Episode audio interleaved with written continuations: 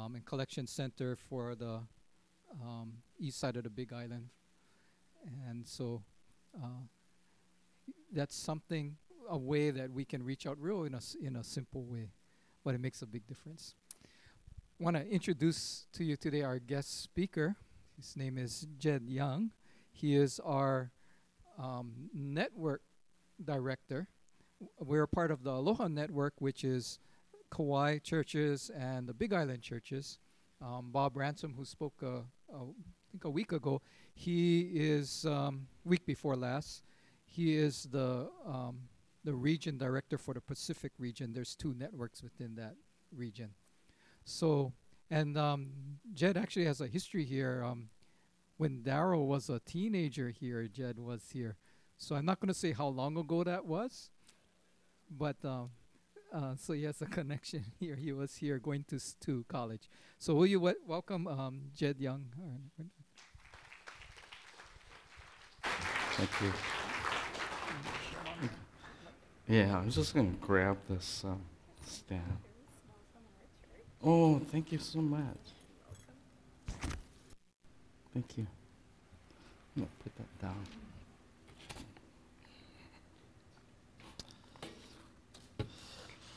Could you grab my water there, real quick? Thank you. Sorry. Yeah, it's kind of special for me coming uh, to Hilo Mission because I, I was a student doing some undergraduate work at uh, Hilo, uh, Hilo College there, UH Hilo. And uh, when I was doing that, I was involved in Campus Crusade or crew and did some work with the teenagers here. So Daryl, is Daryl here? All right. Yeah, it's been a long time. Um, I won't say how long, but it's been really long. so it's really good to be back here anyway. Um, you know, in our, in our church, we've been uh, talking a lot about growing in the Lord. And so one of the things that, that I, I spoke about recently was about prayer. And uh, because prayer is so essential to your growth in the Lord. God speaks to us through His Word, and we speak to Him in prayer. Speaking of prayer, one person wrote this It travels its way from our lips and hearts through the heavens to the very throne room of God. And the Lord promises to move heaven and earth to answer our prayers. It's a tremendous privilege that we have. And yet, I think many of us don't avail ourselves of that privilege because God is always available. He's never too busy. And He loves and He wants us to come to Him. But many of us go to Him when it's the last resort or when we're in crisis. And we need to go to Him more often. If we want to cultivate any relationship with God, we need to spend time with Him, regular time, time that's not hurried, time that's not distracted by other things. Think about the relationships that you have, the relationship with your spouse or with a girlfriend or a boyfriend. Early on, you need to spend time with them, to talk to them, to get to know them. And actually, you wanted to spend time with them. You wanted to spend all your time with them. And you enjoyed your time with them. And you need to continue to spend time with them to develop and strengthen that relationship. And in the same way, if you want to develop your relationship with God, you need to spend time with Him unharried time, undistracted time. Sometimes when I'm watching TV late at night and I, I'm just kind of relaxing, my wife will want to talk to me. And you know what that's like. And I have to turn the TV down or turn it off and face her and talk to her and listen. And sometimes we need to be deliberate, deliberate when we have to set aside time. Time for each other, time to, to get together, to talk, to listen to each other. And it's the same thing with the Lord. You know, sound and music and noise is sometimes real comforting to us. And you might be in the house alone and you turn on the TV or turn on the radio because that noise is just comforting. You might not even be watching the TV or really listening to the songs. I remember once I went to this friend's house And he literally had a TV in every room of the house. And every one of the TVs were on. And you could literally walk from room to room, and you could not miss any part of a program because it was in every station. Noise, but, but more, noise means as a means of, uh, is used as a means of justifying yourself. Think about it. Silence is a means to let ourselves be justified, and our justification rests solely on God. Think about this. When you meet somebody new, don't you feel like you just have to talk? Right? You have to talk about something. You have to talk about the weather, something, something about yourself. And it's a means of justifying ourselves. But when, when you love someone, you're in a relationship with someone, sometimes you don't have to talk at all, right? You just sit there in silence and you're just simply together. And that's something about what it's like to be with the Lord. To be with Him in silence, to be able to sit with Him and allow Him to speak to us. There are times that uh, when we're with the Lord and we're silent, we don't have to speak. We don't have to straighten anything out. We don't have to justify ourselves with the Lord because God knows us through and through. And He's forgiven us for our sins and He, he loves us. You know, Jesus is our great model of prayer. And you think about the disciples, they probably had prayed a thousand times. They heard a thousand messages on prayer. But when they heard Jesus pray, something was different.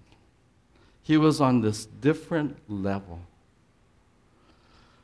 And so they asked the Lord, Lord, teach us how to pray. And the first thing that Jesus taught them was this desiring God's will. And I was online looking at um, Hilo Missionary, and I know that that Daniel did this message on Hezekiah, right? And what would his prayer be? Yeah? That he would desire God's will. That's the key to effective prayer. It, uh, Jesus said, when you pray, say this Our God in heaven, hallowed be thy name, your kingdom come, your will be done, on earth as it is in heaven. And in this, we find a key to effective prayer. Prayer isn't a way of getting God to go along with what we want. It's God's way of making our hearts willing to go along with what He wants. That's what prayer is. And someone put it this way prayer is a mighty instrument, not for getting man's will done in heaven, but for getting God's will done on earth. Another person wrote this as we yield ourselves, our plans, and our problems to Him, He intervenes for His glory and for our good. We yield to Him.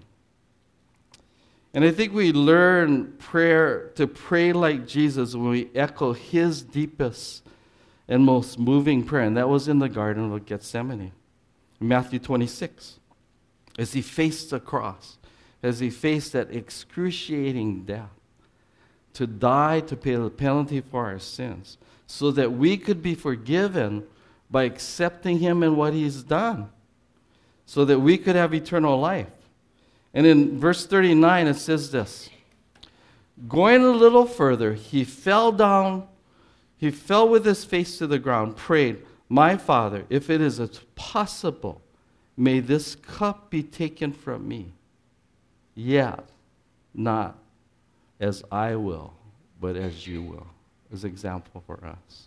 And in verse 42 again, he went a second time and prayed, My Father, if it is not possible for this cup to be taken away unless I drink it, may your will be done.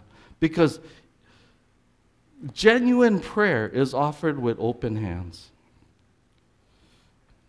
It says, Father, here is what I want. And here is what I think I need, but I leave it to your will. Because you know what's best for me. Your will be done. Effective prayer is submissive prayer to the Lord. We don't always know what's best for us. And they think about Paul in 2 Corinthians chapter 12 when God when he prayed to God, he said, Remove this thorn in the flesh. They don't know what that was. Could have been an eye problem or, or something else, or a demon or whatever that attacked him. But the Lord said, No. He said, No. And then he added this My grace is sufficient for you. My grace is sufficient for you. Effective prayer defers to God's will, being submissive, trusting, and willing to accept God's will. And Apostle John put it this way the text this morning 1 John 5 14 and 15. This is the confidence we have in approaching God. If we ask anything according to his will, he hears us. And if we know he hears us, in whatever we ask, we know that we have what we asked of him. And this is one verse I remember memorizing when I was a young, young Christian. And it gives us this great assurance that when we pray, God really hears our prayers and that he will answer. It says, and this is a confidence, it means assurance. This is assurance that we have. But notice the qualifying statement. The condition is if we ask anything according to his will, then we have that assurance that he hears our prayers and he answers. Do you want to have that kind of confidence in your prayers? Then you need to make sure that your prayers are prayed according to God's will. So, in your prayers, let me ask you this Do you truly want what God desires? Do you want His will? Think about that for a moment. Many times we pray and come to God and we just ask for what we want and what we desire and what we think we need. Now, I'm not saying that we shouldn't do that. I think the Lord wants to know what our desires are, what we want, and what we think we need. God wants to know. He says, Ask, it shall be given. Seek, and you'll find.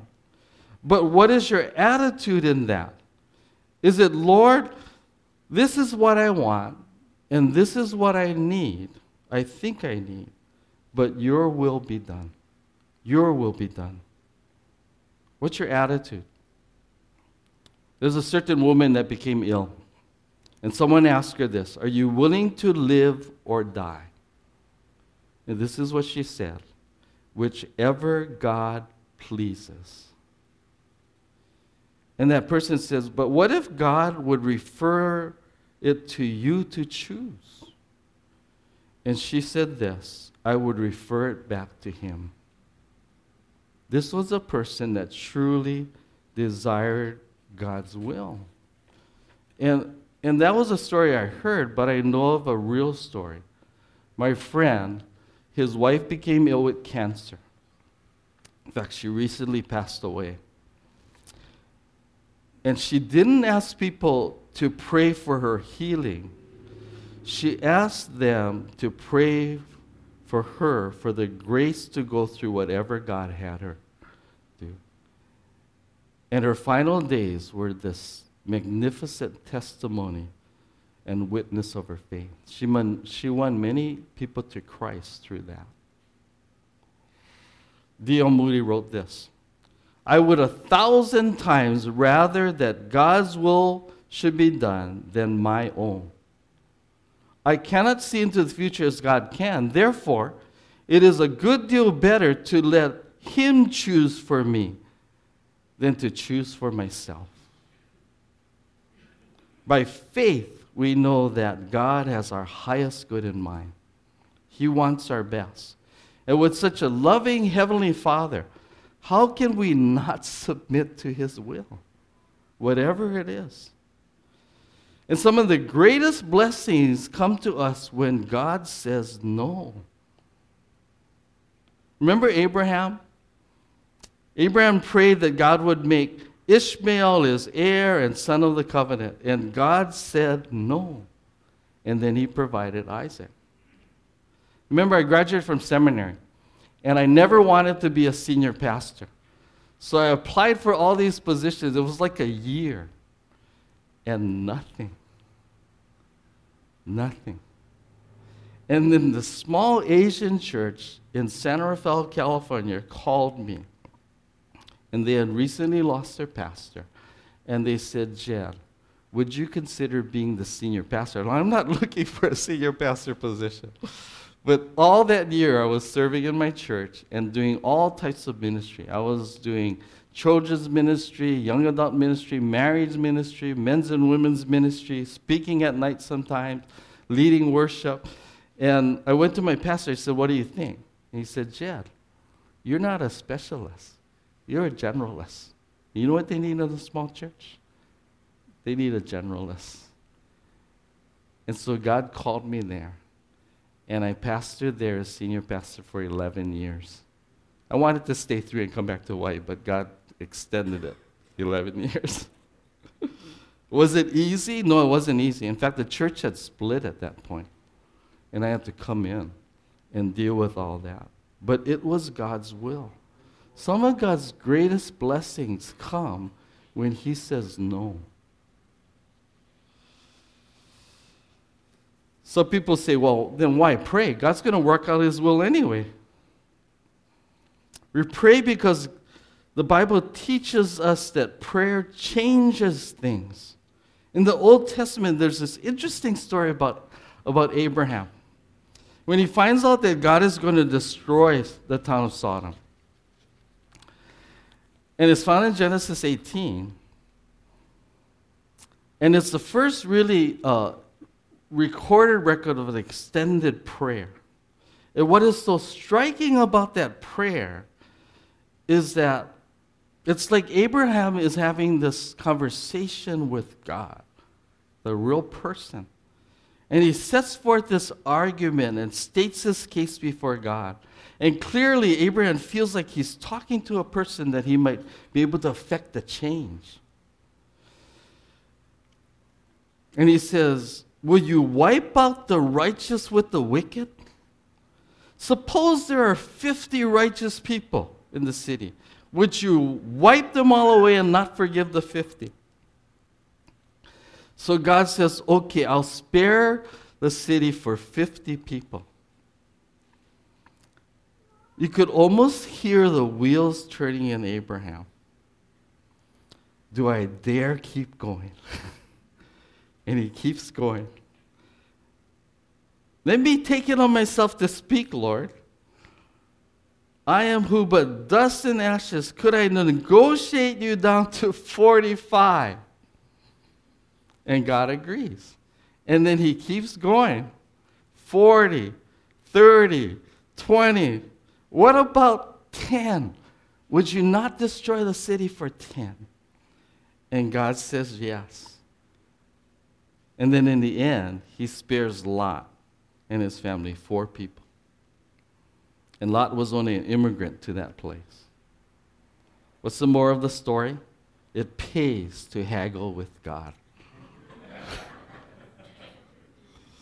One person wrote this The fawning etiquette of unctuous prayer in, is utterly foreign to the Bible. Biblical prayer is impertinent, persistent, shameless, indecorous, it is more like haggling in an oriental bazaar than the polite monologues we hear in churches. Prayer changes things. Prayer changes things. And I don't pretend to understand because it seems like a contradiction. That God's going to work out his perfect will, yet at the same time, the, the Bible teaches that people will be healed or not healed depending upon if we pray. Evil will be restrained when we pray. Marriages will be reconciled if we pray. Souls will be saved or not saved as a result of our prayers. Prayer changes things in, in, in a real way.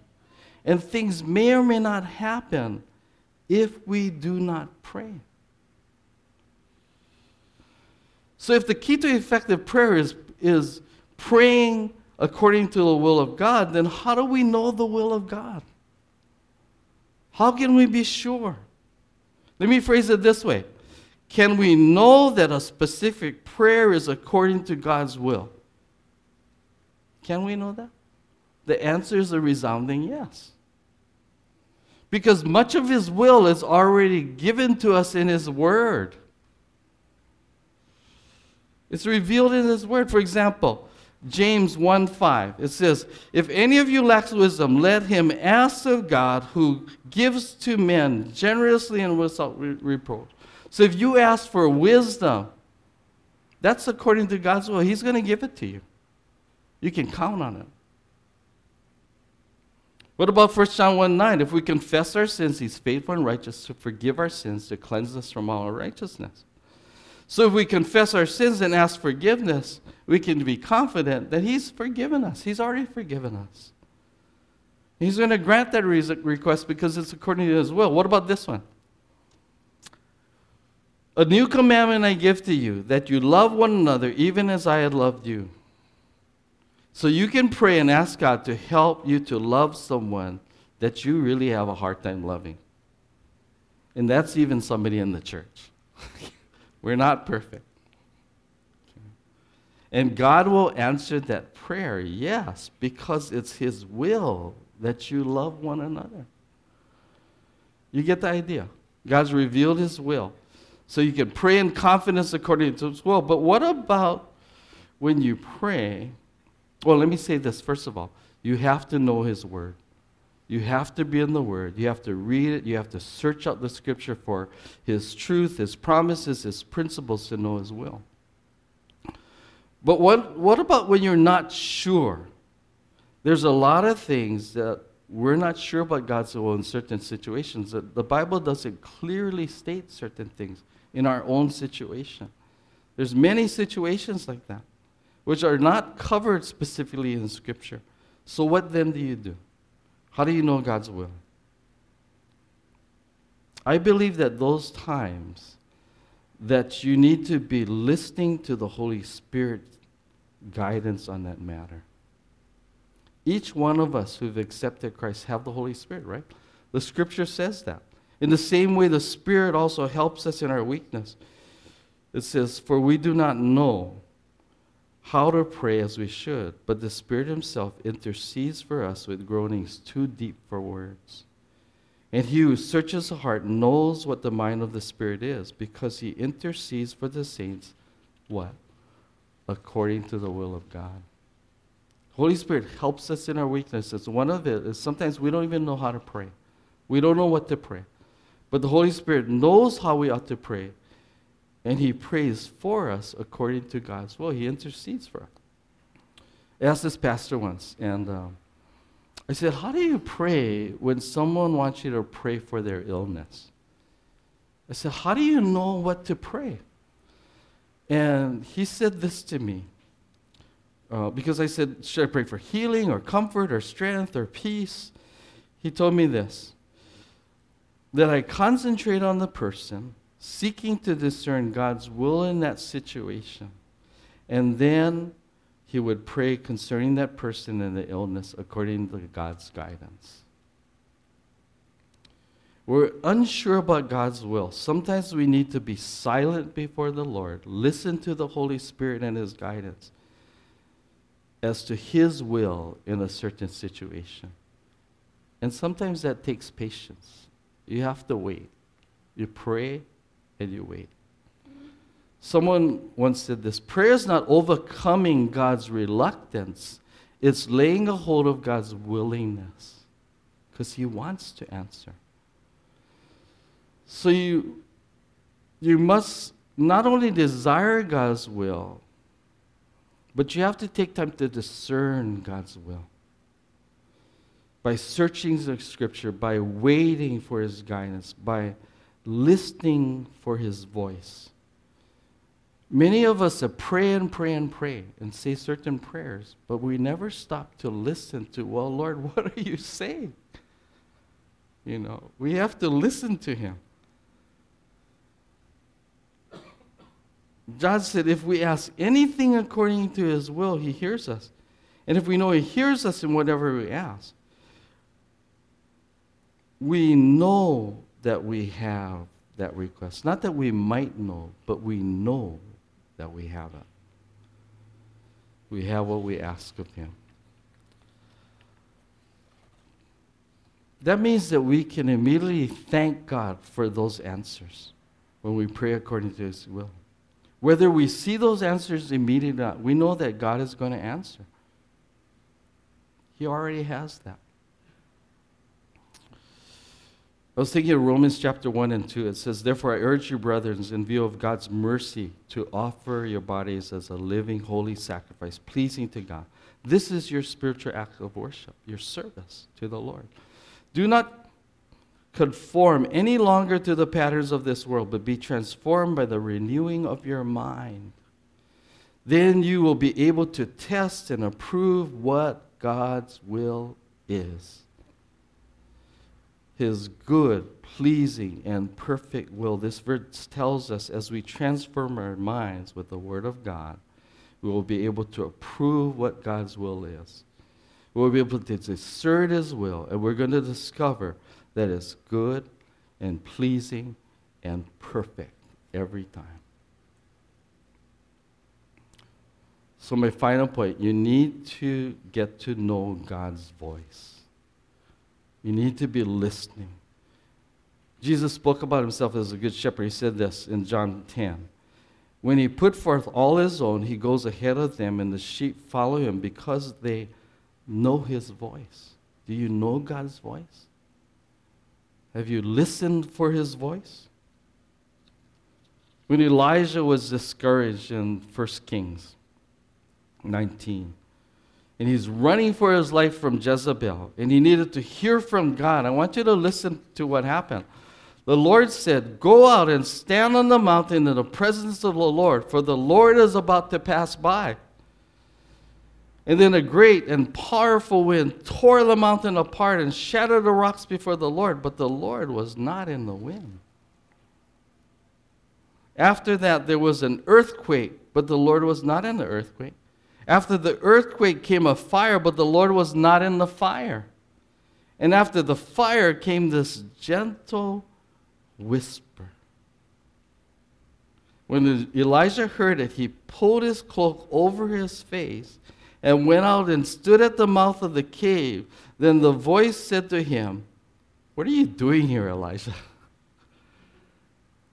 But it was this gentle whisper. And oftentimes, God speaks to us, I find, in a gentle whisper. And if you're not accustomed to hearing it, you're going to miss it.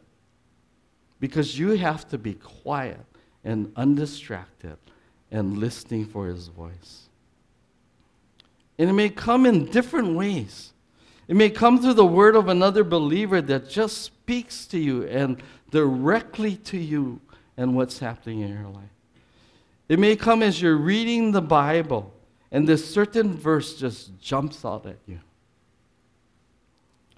And you may have read that verse many, many times before, but this one time you read it and something jumps out at you. It's the Lord speaking. Or even as you go through it, it says to pray without ceasing, right? But you're praying, and suddenly this thought or, or this impression comes to you and you know it's the Lord. And He says, or calls you to somebody in need to encourage your brother or sister, to help an elderly person struggling with their groceries, to pick up the trash on the ground in the church. I don't know what it is. or suddenly you have this impression that you, you need to talk to that person. You have to share the gospel with that person. If you're listening, you hear those things. But that still undistracted time with the Lord is so important because you learn to focus on the Lord and you learn to listen for His voice. And you get to know what His will is. You want to grow in the Lord? You really need to be praying every single day. You need to keep developing that relation with the Lord. You want to see your prayers answered on a regular basis. Then you have to desire God's will and have the attitude that, like Christ says, not my will, but yours be done. You have to know the scriptures and search God's word for His will. So you know you're praying to God's according to God's will. And then you have to listen for His guidance and His gentle voice in your life. Those are the things I learned. Remember, prayer is this mighty instrument, not for getting man's will done in heaven, but God's will done on earth. Let me close by saying this. Sometimes we think something is God's will when it really is not God's will. You may be praying for a loved one who's ill, that God would heal him or her, but God doesn't heal them. But God does His will. My family prayed for my father, who was diagnosed with cancer a second time, for his healing. He died at the age of 60. But you know, before that, I had the privilege of praying with him to receive Christ. And he was baptized before he died. You may be praying for your spouse to change. They're driving your life crazy. And he or she is not changing. God may God is working, but he may be working on you. He wants to grow you and change you. You may have this unreasonable boss at work, and you're praying for that boss to change, and nothing is happening. Perhaps God is trying to mold you more into the likeness of Christ. The Apostle Paul, remember, paid three times for this thorn in the flesh to be removed, and God said, No. My grace is sufficient for you. When God's will seems to run counter to what we desire, are you willing to say, Yet not my will, but yours be done? Now, what time is it? Are we okay? I know sometimes you do a closing song, and sometimes you, you're not. And, and, and for me, sometimes I'll be working on a message, and God will give me a song. Uh, and, and so I want to do a song for you. And some of you might know it. Let me get some water before I do that. but there's a song by Hillsong called uh, Show Me Your Way. And it goes like this Show me your way that I may walk with you. Show me your way. I put my hope in you. The cry of my heart is to love you more, to live with the touch of your hand, stronger each day. Show me your way. If you know it, you can sing with me. Show me your way that I may walk with you. Show me your way. I put my hope in you. The cry of my heart is to love you more, to live with the touch of your hand, stronger each day. Oh, show me your way. The cry of my heart is to love you more to live with the touch of your hand, stronger each day. Show me your way. Is that your prayer? That's what your prayer needs to be. Daniel, did you want to come up and close? I can go ahead. Why don't you come up since you're the pastor here? And I'll let you close.